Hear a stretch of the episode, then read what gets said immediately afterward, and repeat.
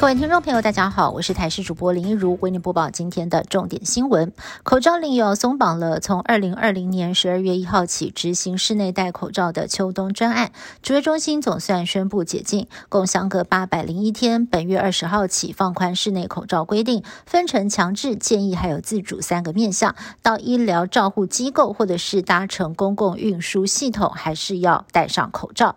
而今天我国新增了二点五万例的本土个案，疫情连。续六天降温，室内口罩令终于要松绑了。指挥中心宣布，从二月二十号开始，第二阶段口罩松绑，也让家长很在意。下周就要开学了，学校的防疫是否也要调整呢？对此，教育部表示，校园室内口罩将于三月六号解禁，不过还是要特别注意，在校内的健康中心、搭校车、幼儿园娃娃车等场所，将比照指定场所，还是需要佩戴口罩。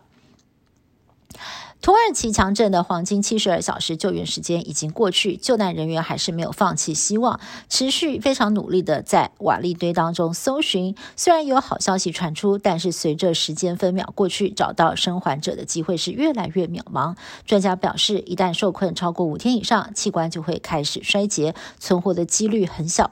截至目前为止，地震死亡的人数已经超过了一万五千人。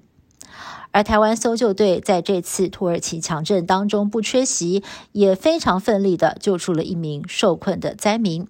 整个任务困难重重，因为这名受困的女子身体遭到了严重的挤压，深埋在瓦砾堆当中。除了提供输液、插管治疗之外，也在狭小的空间进行难度极高的截肢手术。而女子在历经五个小时，终于脱困，失去了呼吸、心跳。虽然经过急救，一度恢复了生命迹象，但是很遗憾的是，送医急救之后，仍然是宣告不治。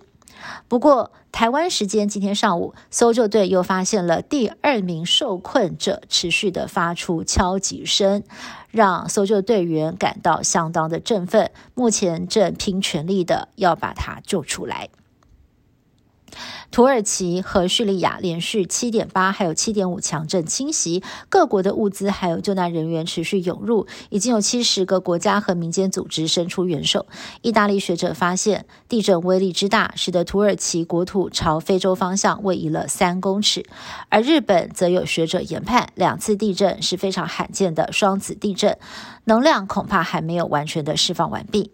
另外一方面，土耳其总统埃尔段在灾后第三天现身灾区。承诺为受灾户发放每户约台币一点六万的慰问金。高铁新竹站在今天早上发生了倒插讯号异常，双向列车都在新竹站内调度，一度采单线双向方式通行，经过一个半小时才完成修复。没有想到，在中午，高铁八二五车次列车在行经。苗栗路段的时候出现了急电工自动下降，造成了三台车行经苗栗区域的列车一度暂停。那么有旅客就抱怨，一等就是四十几分钟，甚至还遇上停电，没有空调，简直就快要被闷坏了。打靶意外。在台中成功里陆军一零四旅的官兵，今天上午在进行打靶训练的时候，发生了枪膛炸的意外，造成了一名黄姓上士右脸红肿擦伤，一旁的刘姓助教班长。右手中指也受伤，赶紧送到营区医务所，由医务人员协助包扎治疗，幸好没有大碍。而事后军方也组成了专案小组调查，后续也将会加强枪支的检查跟管理，以保障训练安全。以上新闻是由台视新闻部制作，感谢您的收听。更多新闻内容，请您持续锁定台视各界新闻以及台视新闻 YouTube 频道。